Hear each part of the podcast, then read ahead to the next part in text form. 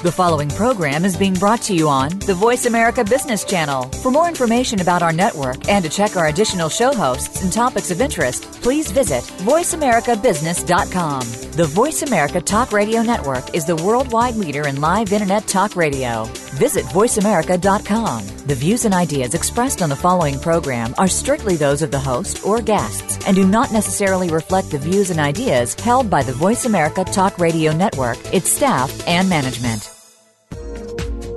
Welcome to the Money Answer Show with host Jordan Goodman. Whether you are starting out, deep into your retirement, or somewhere in between, the Money Answer Show has the know how to help you. Now, here's your host, Jordan Goodman.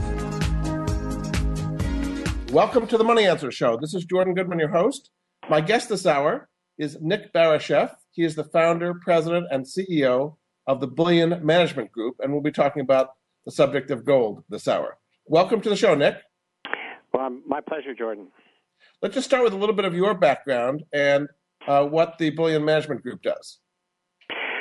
Well, um, I started this uh, project in 1998, and we're just about to uh, uh celebrate our 10th anniversary because our first product, the BMG Bullion Fund, was uh, launched in 2002. And then subsequently, we launched a, a gold mutual fund as well as uh, the ability for high net worth investors to, to buy individual bars of gold, silver, platinum, and, and have them stored with the Bank of Nova Scotia here in Toronto. Okay. Now, um, there's been a lot of attention uh, to gold. Gold's had an enormous rise the last decade or so. Uh, what does the rise in gold tell you about where the, the uh, global economy is these days? Well, as as a broad generality, when when gold is rising, that that means that uh, investors, people all over the world, are losing confidence in their currencies and the management of their economies. Um, that's that's the primary motivator when it, whenever gold rises. Now, in, in many cases, the U.S. dollar, uh, even though we're printing a lot of them, has become a safety haven. I mean, you've seen that with uh, all the troubles in Europe recently. And when the more troubles there were in Europe, there might not be a Greek debt deal.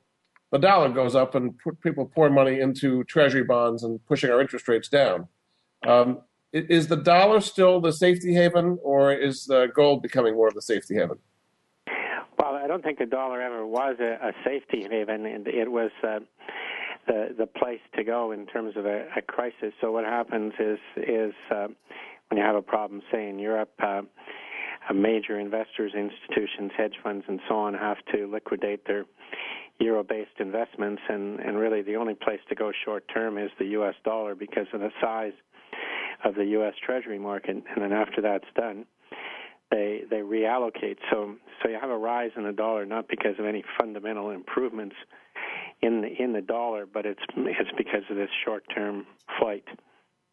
Um, so that, that's happened time and again, which seems to be an anomaly, but subsequently gold rises.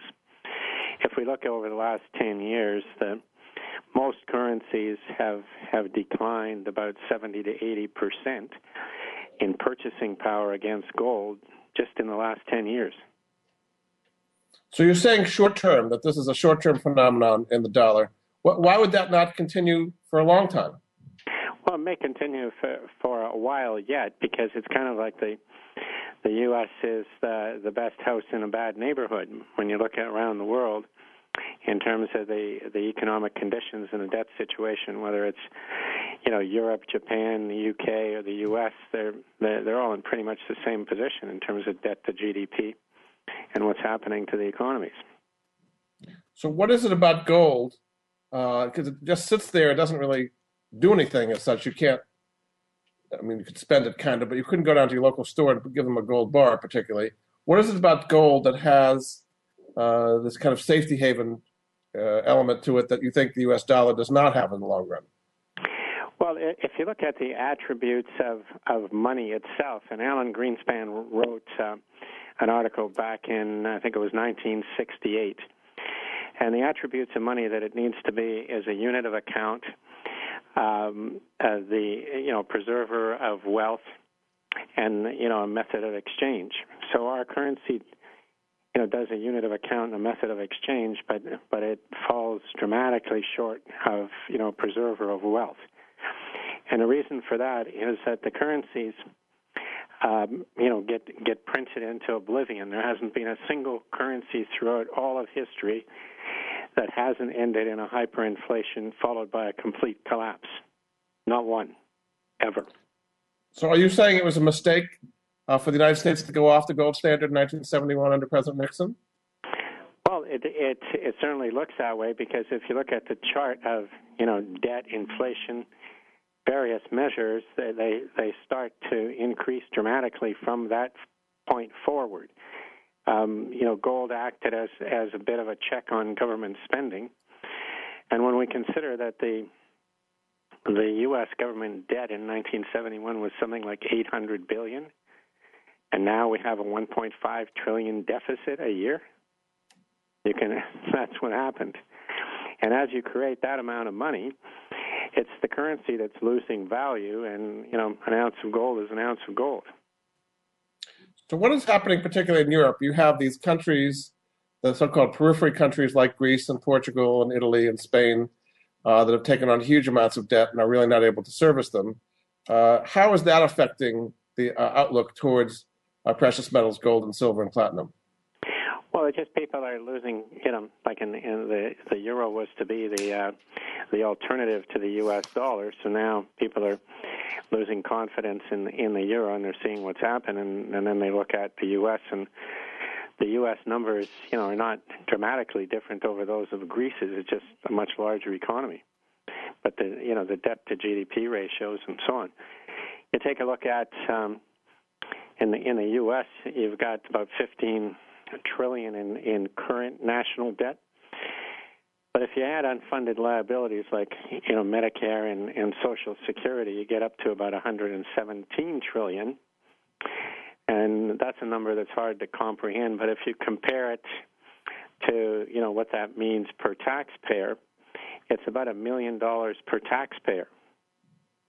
So I think it becomes obvious that's not going to get repaid. So the government has a choice, I guess, to cut back expenditures dramatically or to inflate away the money. And you're saying that they'll never do the first and they'll always do the second. Yeah, there's actually four choices. They can, um, you know, if all goes well, you can grow your way out of it, right? If the economy is booming and so on. Number two, you can dramatically increase taxes. Um, number three, you can cut expenditures. And number four, you can just print the money.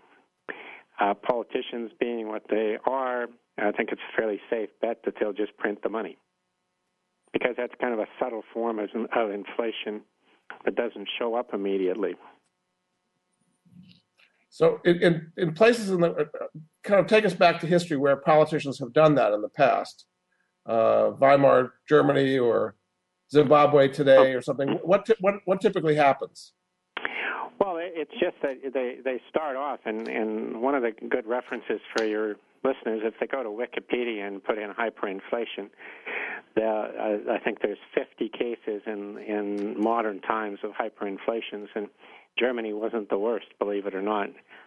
But what happens is when you got slow growth and and high expenditures, which is kind of what we have in Greece as an example uh, then then the politicians are you know forced to you know borrow and print. Um, Greece, being part of the euro, has lost its ability to print. Um, if it was still on drachma, then you betcha they would have simply printed more drachma. And right now, that looks like one of the solutions for them is to leave the euro and be able to print, uh, you know, drachmas again. So that that's typically what happens, and and the the more they print, the worse it becomes but it, but it doesn't show up immediately. So, like right now, for example, um, official inflation is running at you know two percent, but I don't think anybody believes that. When we run seminars and we ask people what you know if they believe that inflation, nobody puts up their hand. If you go to to a site called shadowstats.com by a fellow called John Williams, he he has gone back to the way inflation used to be calculated. He didn't reinvent the wheel. He just went back to the the old methodology. And and by using the old methodology, you get 11% inflation today. So if you've got any experience, you know, grocery shopping or you know paying any of the bills, 11% is more realistic to a lot of people. and that's just doing it the way it was done, you know, prior to 1980 when they changed the formula. And then what's going to happen if, if we're realistically at 11% today? What is your outlook for how bad inflation will get in coming, say, five years or so in the United States? Well, the real risk is once you start on, on this approach after a point in time, you, you can lose control and it becomes hyperinflation or it can become a hyperinflationary stagflation, which then becomes the, the worst of both worlds. Like in, unlike Germany, where the German economy was was still growing. In Zimbabwe, the the GDP was negative. Everybody was unemployed, and and you had you know ridiculous inflation. So that's a hyperinflationary stagflation. So that that's that's the real risk if if they don't stop it early enough. But when you when you go back to the the debt ceiling debate in the in the U.S. last summer, it, it was clear that none of the politicians ha- had the intestinal fortitude to to do anything in advance. You know, they couldn't agree to the debt ceiling, and the super committee couldn't agree to a debt ceiling. So now we're just running, you know, 1.5 trillion dollar deficits as far as the eye can see.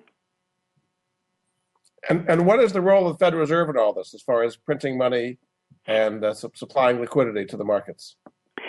Well, normally speaking, the, the the the Federal Reserve, you know, manages the monetary system through, you know, in interest rates and availability of money. And while things are going well, when say the U.S. does a Treasury auction, then uh, then it's it's bought up. If you get to the point where nobody buys the Treasury bills, or not enough people buy the Treasury bills, the Federal Reserve prints the money and it buys the Treasury bills.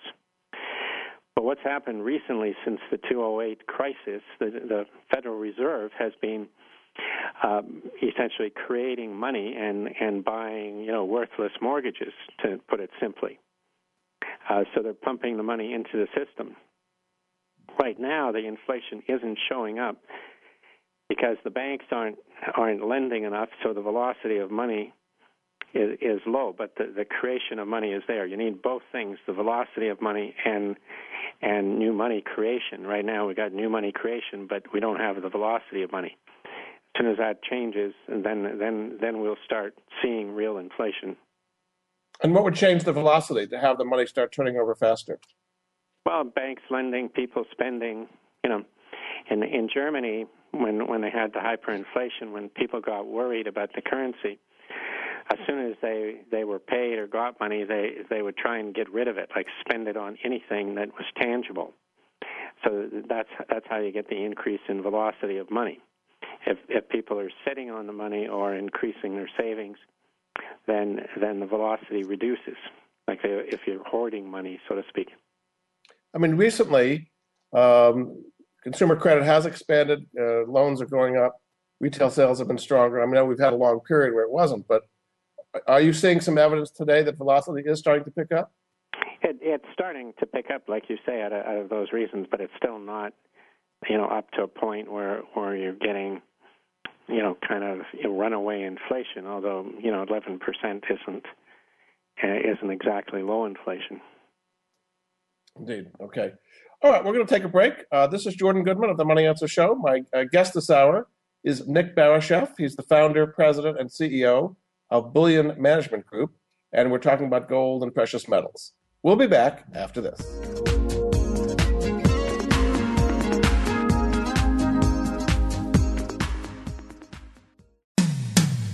When it comes to business, you'll find the experts here.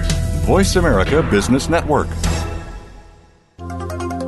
Technology is changing the way we live our lives and how we do business. On CIO Talk Radio, we talk about the benefits of technology and the great things it allows us to do, as well as its risks. Heard every Wednesday at 9 a.m. Central, 7 a.m. Pacific, Sanjog Aul interviews business leaders and other experts that are shaping the way we use technology. To learn more about the show, visit www.ciotalkradio.com. Keep up with the changing world of technology and listen to CIO Talk Radio with Sanjog Aul. Listen in every Wednesday at 9 a.m. Central, 7 a.m. Pacific, right here on Voice America Business.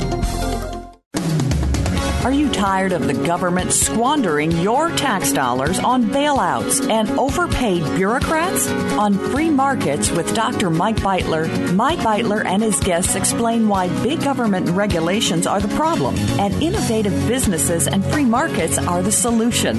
Listen to Free Markets with Dr. Mike Beitler, Thursday mornings at 10 a.m. Eastern Time, 7 a.m. Pacific on the Voice America Business Network. When it comes to business, you'll find the experts here. Voice America Business Network. You've been listening to the Money Answer Show with Jordan Goodman. If you have a question for Jordan or his guest, please call us now at 866 472 5790. That's 866 472 5790. Now back to Jordan.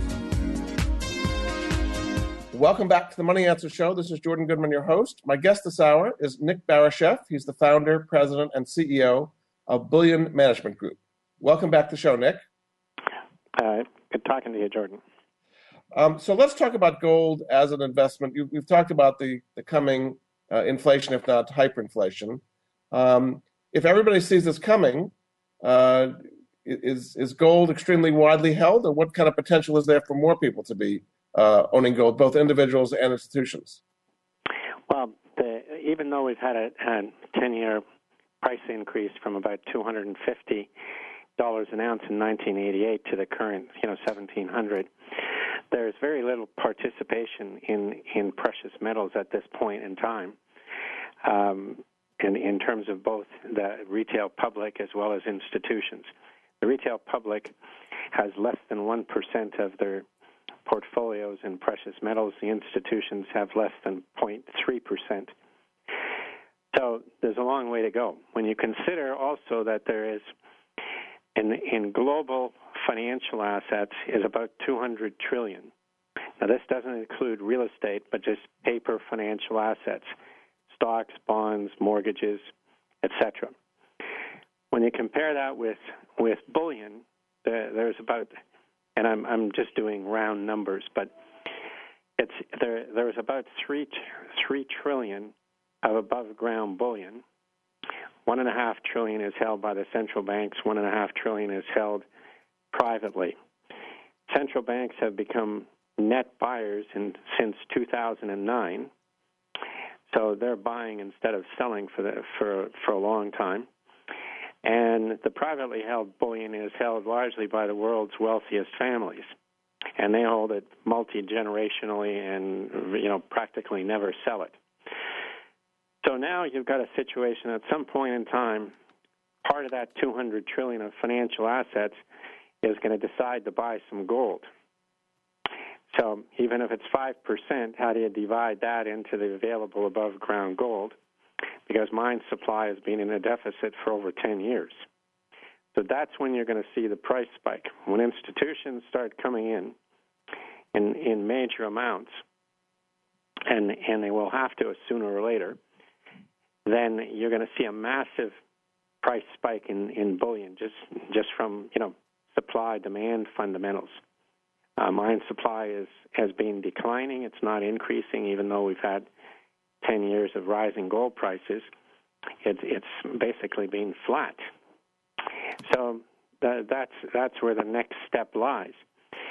And and usually the the thing is there's a lot of psychological factors why you know we as human beings do not like change, and and there's issues of complacency, normalcy bias, cognitive dissonance, where we don't adapt to change. For example, if we look at the the Nasdaq, which started its bull market in 1982, most investors didn't get in until about 1998, two years away from the crash. So the same thing is happening in, in bullion. It's just been a, a very long period and, and usually generational when you when you look at the previous cycle. One of the best ways to look at that is the Dow gold ratio, which just takes the Dow divided by the gold price. So if we look at it, we find that it was about 20 to 1 in 1929. It dropped to 2 to 1 in 1932 about. Went up to 27, 28 in in about 1965, then down to one to one in 1980, up to 44 to one in in 1999, and currently it's about seven to one.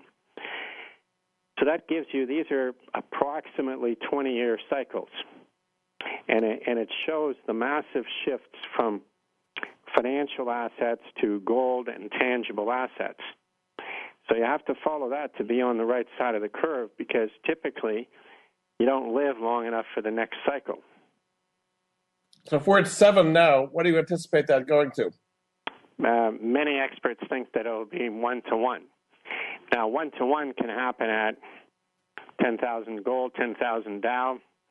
It can happen at at um, 5,000 gold, 5,000 Dow, or 20,000, so on. But one to one is what what the trend line looks like, and what many experts that have looked at this think it's going to.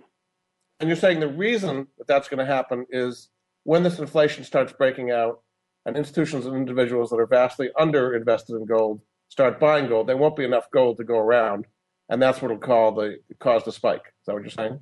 Well, that's right. Like you know, you take two percent of 200 million, which is 20 million. It doesn't divide very well into one, or sorry, 200 trillion, and and you take 10 percent of that's 20 20 trillion. It doesn't divide well into one trillion dollars worth of currently available above ground gold, most of which is not for sale.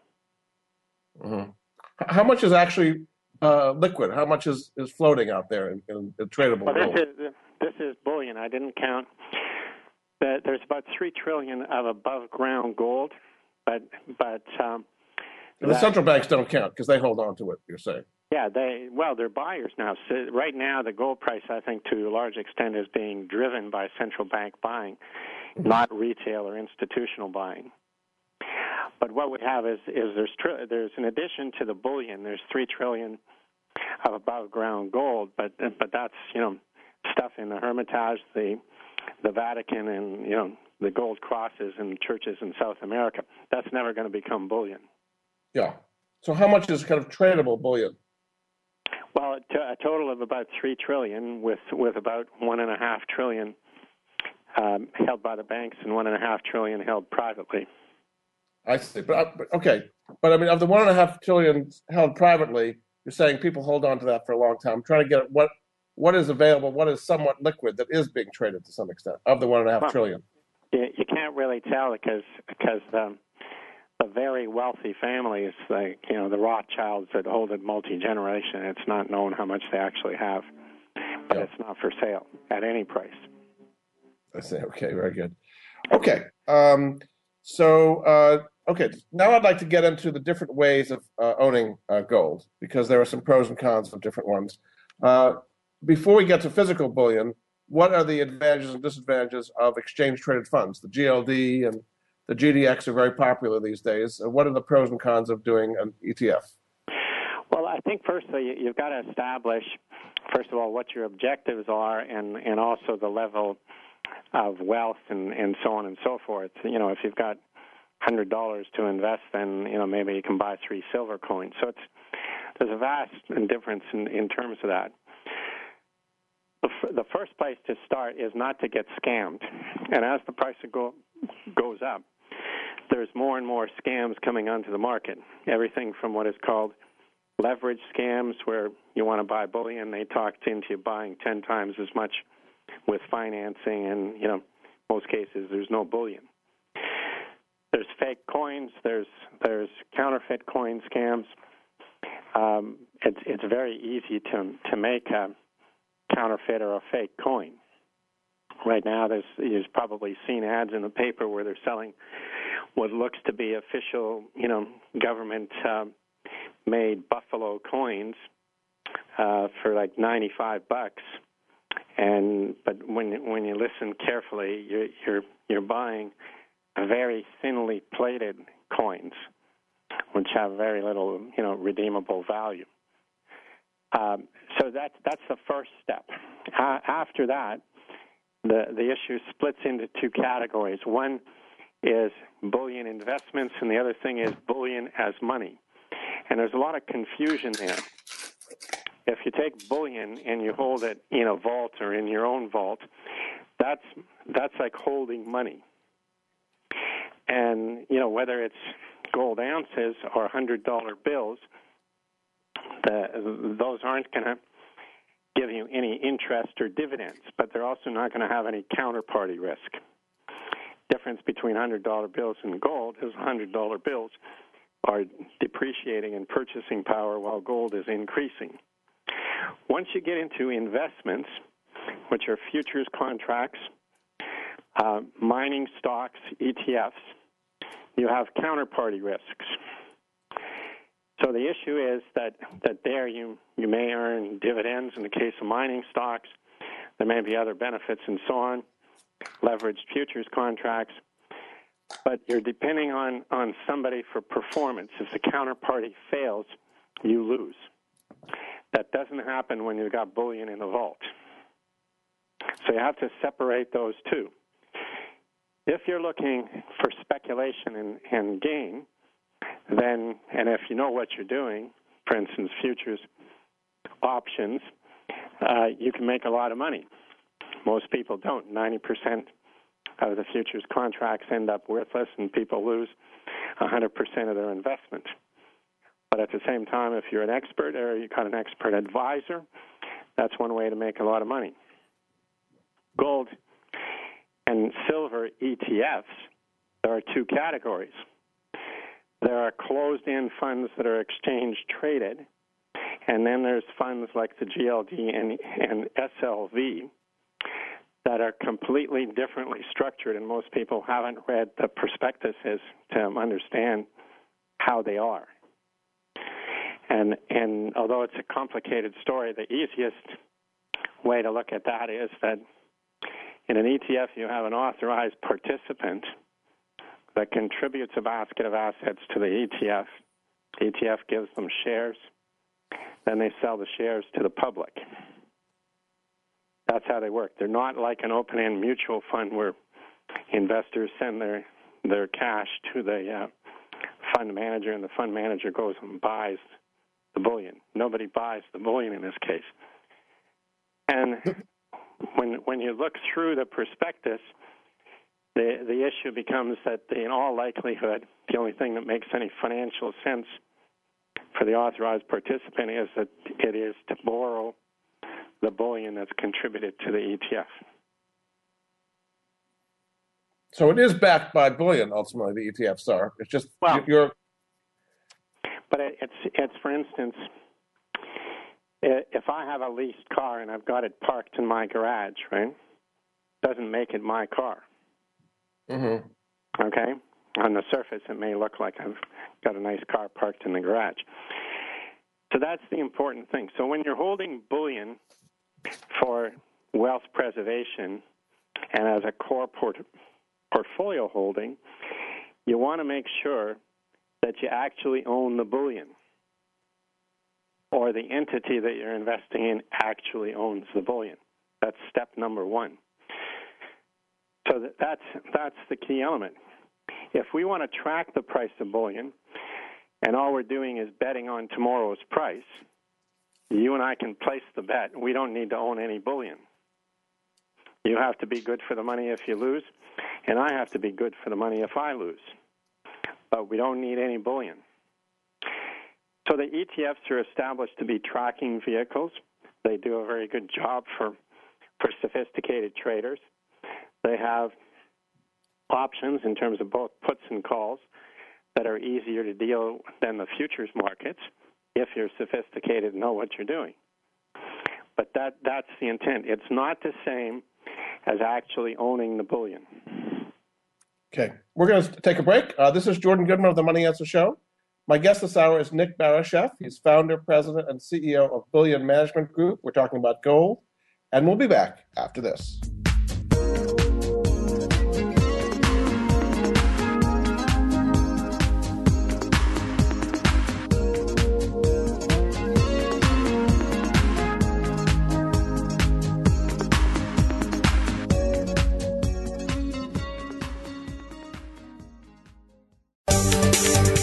The boardroom to you, Voice America Business Network. Tune in for What About Wealth every week to learn the vital answers to your questions about creating wealth, investing it, donating it, and protecting it. Your hosts are Rich Bloomfield and Rick Durfee, who explain the principles that govern wealth in terms you can understand.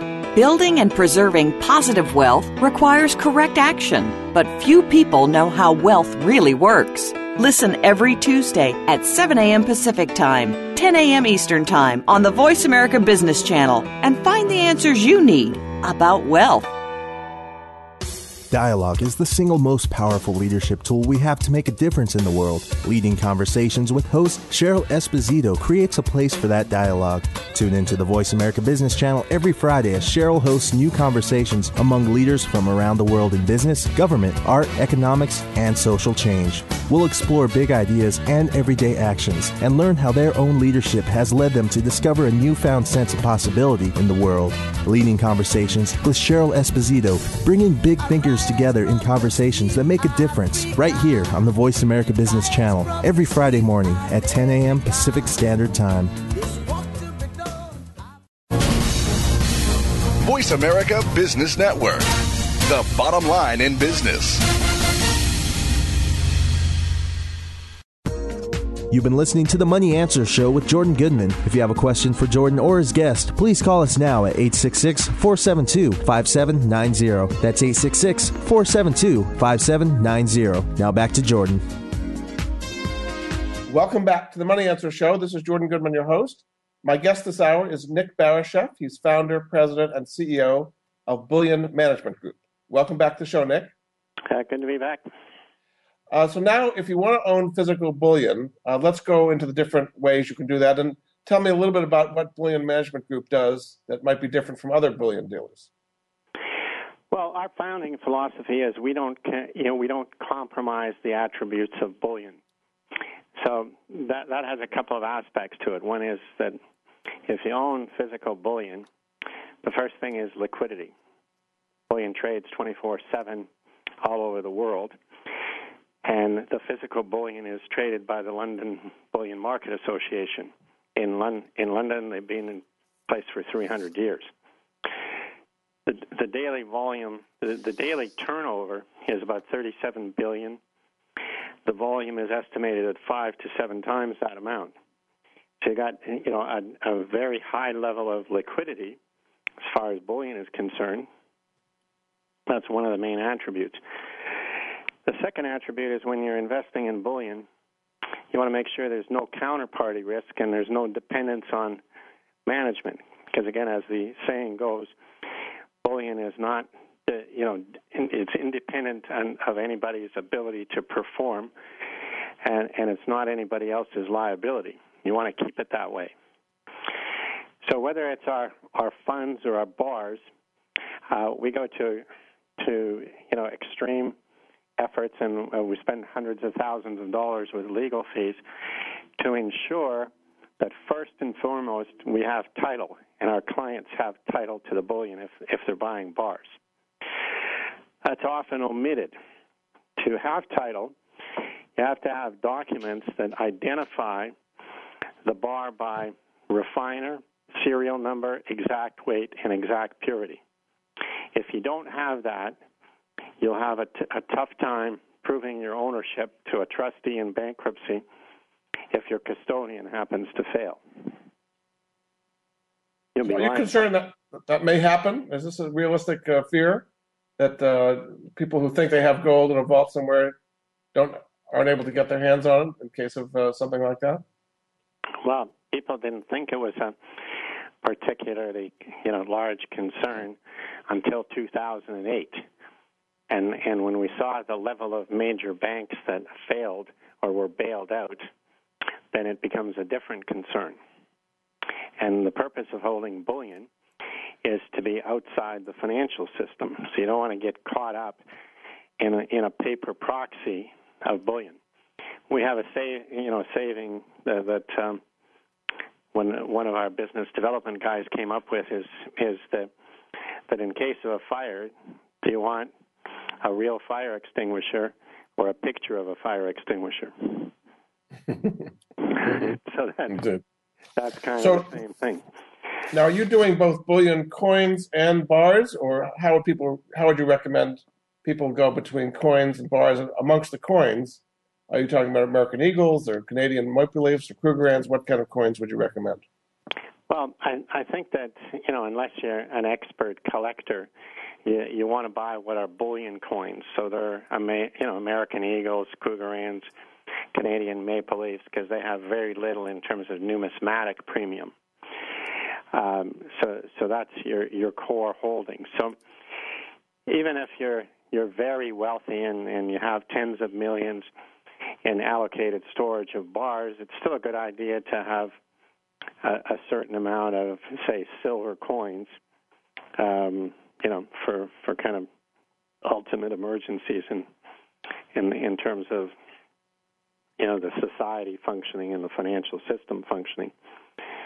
This is insurance that you know you you don't pay for goes up in value, so take whatever you can afford buy silver coins. So that that's kind of difference. And for for people that, that want a good understanding of this, we have a report on our website um, that they can download for free, and it's just called "How to Buy Gold Report.com." And it's a lengthy report that that discusses these points in, in detail and discusses the different attributes. Uh, because there isn't any one in you know one form of bullion investment that's that's suitable. It depends on on your wealth, your your objectives, and so on. And a lot of cases, it makes sense to to mix several varieties. Yeah, uh, let's talk about silver for a minute. What what is the silver has other industrial uses. It's not as pure a hedge and a, a precious metal. What, what are the reasons we'd want to invest some in silver and not put it all in gold? Well, first of all, sil- silver has a longer history of being money than than gold has, and it was always considered the the money of the common people, where gold was the money of kings. And and so you have the same kind of history, the same kind of attributes as silver and to a lesser extent, platinum. Platinum was money in in uh, Tsarist Russia for over 300 years. So they all have attributes of being monetary metals as well as as industrial commodities. Silver has probably the most industrial uses that are growing, you know, all the time. The interesting thing about silver is that its price in, inelastic as far as demand is concerned.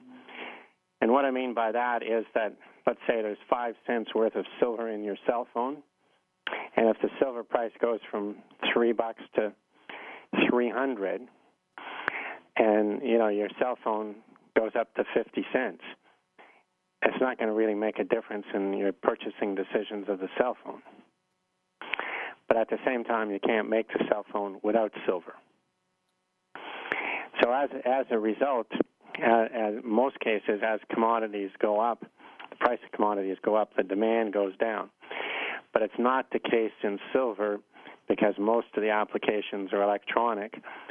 But there's only a minute amount of silver in computers, cell phones, whatever.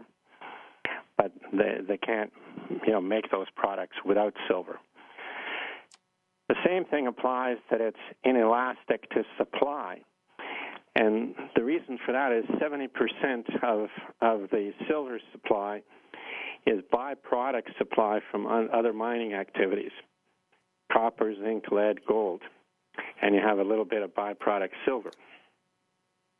Only 30% of the silver production comes from pure silver mines.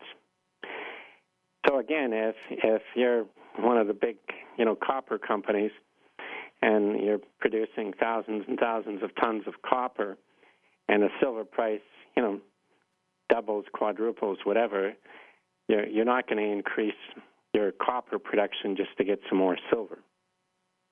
So as the price goes up, it doesn't affect supply either. So that's a very unusual set of conditions. At the same time, most of the silver that that has ever been above ground, in, including you know the silver stolen from the Mayans and so on and so forth, is now gone. You know, it's unlike gold. you know you have most of the gold. There's about 150,000 tons of above ground gold, but in the case of silver, most of it's being consumed, and it hasn't been economic to recover it. Like nobody's going to try and get the five cents of silver out of your phone. So that that's been you know. The, so the so the supply of silver has gone down. You're saying. Well, the supply has been rel- relatively even, but I'm saying that the that that the neither supply or demand are influenced by price. Yeah.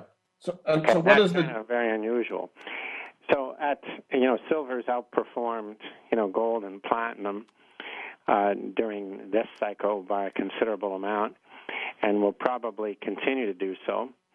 There's also the fact that the gold silver ratio is is at one of its lowest levels. Um, in in 1980, for example, the gold silver ratio was about 16 to one. Under the U.S. Coinage Act, it's a, it's it was 16 to one, and geologically, the amount of silver to gold in the ground is 16 to one.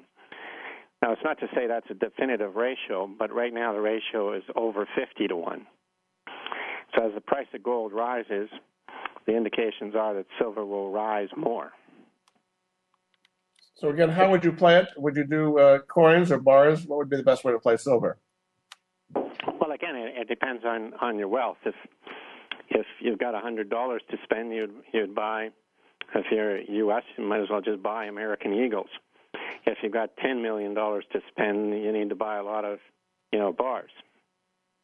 So we we don't do the coins. Uh, there's there's lots of places to buy coins, but we do provide high net worth investors with the ability to buy bars and keep it in allocated storage. Okay, and then how about platinum? Uh, platinum is, is uh, as you said, it's had some monetary use in the past, but it also has industrial uses. Uh, what is the outlook for that as far as a, a monetary metal to offset the inflation you're talking about coming? Well, they, when you look at them, they, they've all, you know, performed uh, admirably during this period. You know, with with the with the rise in, in prices, and and it's you know basically applies to most commodities. So as as you get you know this this excess currency creation, the commodity prices will go up across the board. But platinum, uh, its main industrial use is for catalytic converters um, now, platinum or palladium can be used for gasoline engines, but for diesel engines, you can only use platinum. Now, diesel isn't a big deal in North America, but diesel is is the primary type of engine that's used in most of the rest of the world. So that that's a that's a factor in in terms of you know the growth of uh, the automobile industry in the rest of the world and that's where the growth right now is happening. China's outpaced uh, U.S. auto sales recently, and so on. But the the real issue on platinum is a potential supply problem. Unlike gold and silver, that's found all over the world, 80 percent of the platinum reserves and production are from South Africa. 15% are from Russia, and and the remaining five percent is the rest of the world. Any kind of a disruption in either South Africa or Russia, and you'll see the platinum price soaring from from a supply problem point of view. So that that's where ultimately you know platinum can can potentially generate higher performance than than either gold or silver if anything happens. And do you expect that that might happen? Has that happened in the past where there's been supply disruptions on platinum? Yeah, it's happened a few years ago. There were, there were problems in terms of the electrical grid and electrical supply in South Africa.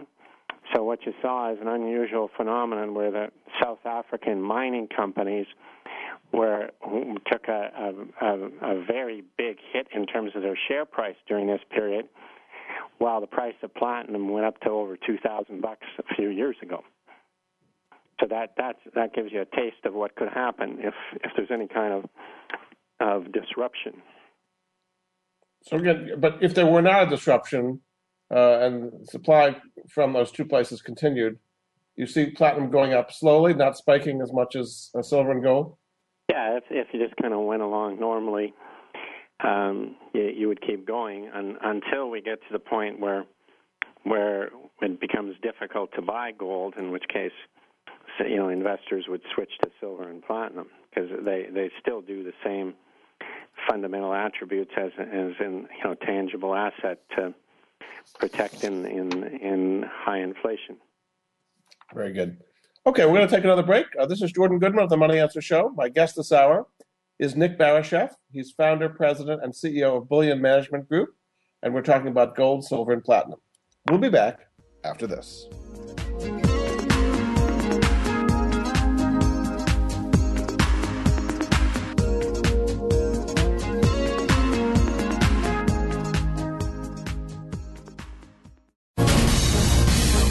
Voice America Business Network, the bottom line in business. If you currently or aspire to serve on a board or work in a leadership capacity for or with a public or nonprofit organization, where can you turn to get the best advice and practices? How about Leadership Matters with Dr. G? Our program discusses challenges facing both public and nonprofit leaders. Don't miss these practical solutions and tips to enhance your leadership style and effectiveness. Leadership Matters with Dr. G airs live Wednesdays at 2 p.m. Pacific, 5 p.m. Eastern on the Voice America Business Channel. Are you a business innovator or are you just sitting on the sidelines? Tune in every week for Coffee Break with Game Changers, presented by SAP. Host Bonnie D. Graham talks to a cross section of the movers and shakers who are leading by example. They will share best practices and innovative ideas to keep you thinking and moving along with the best. Join us for Coffee Break with Game Changers, presented by SAP, Wednesday mornings at 11 a.m. Eastern Time, 8 a.m. Pacific Time on the Voice America Business Channel the business community's first choice in Internet Talk Radio. Voice America Business Network.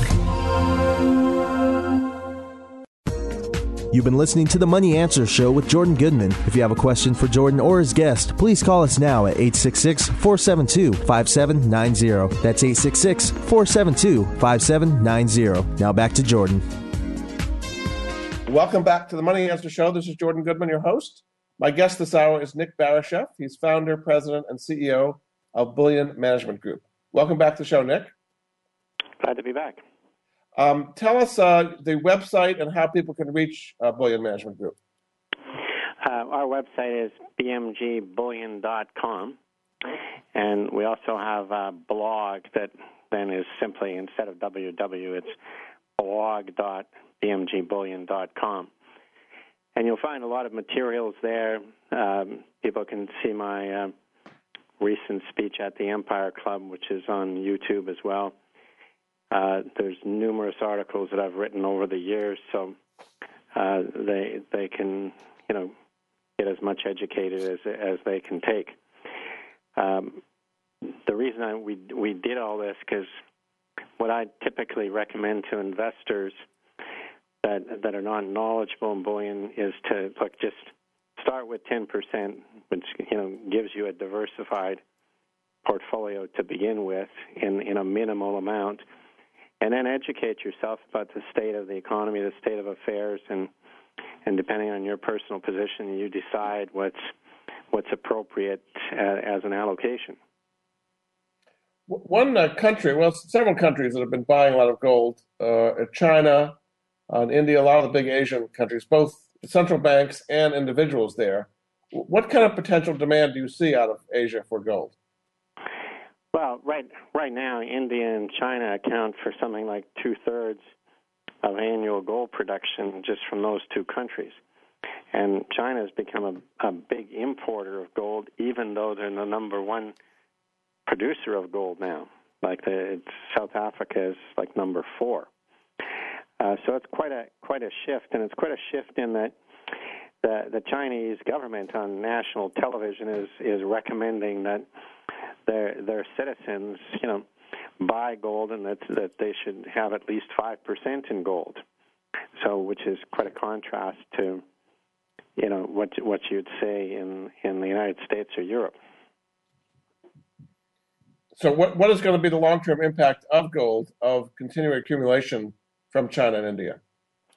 Well, that that's where the amount of gold that that China really needs to get up to 10% is something like 6,000 tons.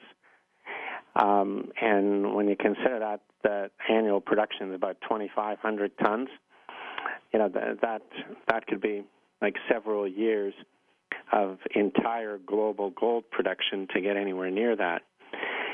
The problem becomes for, for entities like China and India, Russia, the, the other countries that need to increase the gold reserves, is that they have to, you know, go into the market very carefully because if they go in too aggressively, you know, they'll be chasing the price up.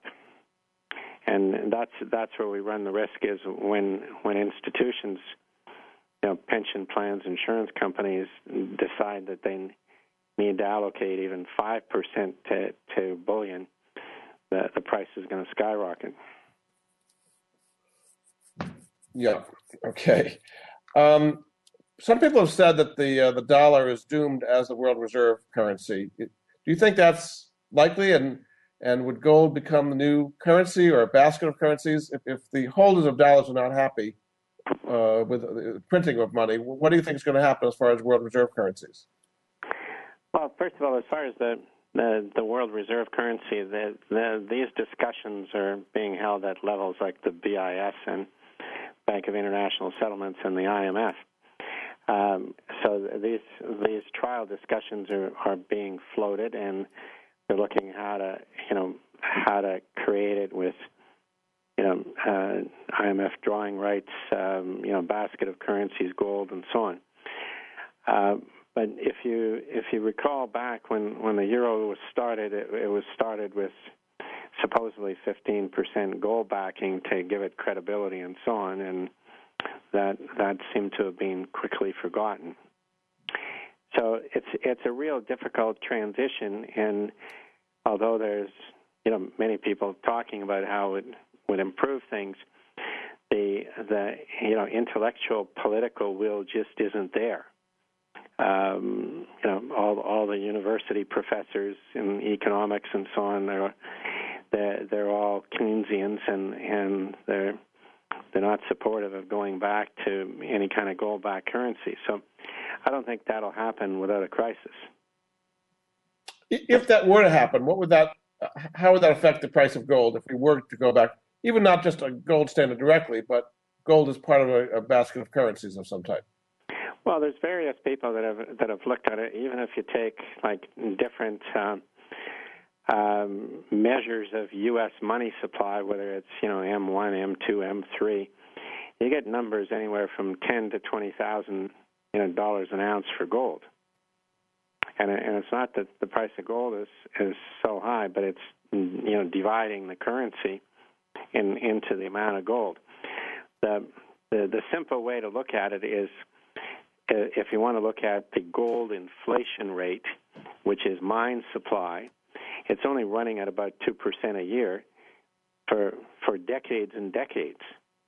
So you just compare that to the inflation rate in, in terms of currency creation, and you get the difference in price. Mm-hmm. And there's been a lot of currency creation. You're saying that's, absolutely. That's well, yeah. well, like I say, we we've gone from about 800 billion in 1971, um, and depending on what what measure of currency you use, but um, you know, I think M2 is something like 15 trillion today, um, where where the amount of above ground gold, you know, in in terms of percentage increase is nowhere close to that. I'd like to get a sense of your long-term forecast here, not just about the price of gold, but what's going to happen with the economy. My understanding is you're saying all this money creation is eventually going to create higher inflation and then hyperinflation. And then at a certain point, you reach a breaking point and you get a collapse of society, a total depression in the world. I, am putting that my, words in your mouth, but I'd like to get kind of the long-term scenario that you're you're painting here. Well, the the issue that this is just looking at history, if if you look at currencies, um, you know, in, in unbacked paper currencies, I mean, they were started by the first paper currency was in China, I think, in 300 BC. Um, but every every every currency experiment, paper currency experiment, failed. Um, we've now got a global paper currency experiment based on a paper reserve currency. That's never happened before. So the vulnerabilities are much higher. Like, for instance, when Germany had its hyperinflation, it was limited to Germany. Um, you know, if if you came into Germany with you know British pounds or American dollars, you you, you can you know buy anything you wanted. Uh, but in this case, if if we have a hyperinflation in the U.S. dollar, that's going to be global. So that that's where the one concern lies. Um, but the the in in simple terms, I guess the the problem with paper currencies is that no king, emperor, politician, prime minister, president, once you give him a printing press, he can resist using it. Okay, that's just human nature, I think. Mm-hmm. And that's what's happened again and again and again. Uh, so it just doesn't work. And and but you're uh, saying at a certain point, uh, people are not willing to accept the printed dollars anymore, and that's when you get the collapse. That's what happened to Weimar Germany. That's what happened in Zimbabwe, and then that's, that's when people want to go into hard assets. Is that what you're saying? And then, and so then the people that were in hard assets uh, do well. It's it's not that you know you you you may like in Germany, for instance, an ounce of gold was 75 marks an ounce in 1921, and in in 1923 it was 23 trillion marks an ounce. okay, but you know a loaf of bread was a trillion marks. You know, but you're you're better off if you had gold than marks. It, it preserved your purchasing power, is what you're saying. That's right, and and so so that that's the first step, and this is where I get back in in terms of what kind of gold. Like, if if you have little wealth, and maybe you're more dependent on speculation and trying to invest in a way to grow your wealth. If you've got a hundred million dollars, you just want to make sure that hundred million doesn't vaporize into thin air. Yeah. So okay. two different objectives. Okay. Okay. Well, we've had a very interesting interview. Uh, my guest this hour has been uh, Nick Barisheff. Uh, he's founder, president, and CEO of Bullion Management Group. And you've had quite an education here on the uh, outlook for inflation and gold and silver and platinum. So thanks very much for being on the Money Answer Show, Nick. My pleasure. And again, if people want to learn more, they just go to our website. There's there's tons of material there if, if um, they're interested in learning more. Very good. Well, thanks so much to Nick. And uh, that's the end of this Money Answer Show. And we'll be back with another edition next week. Goodbye for now.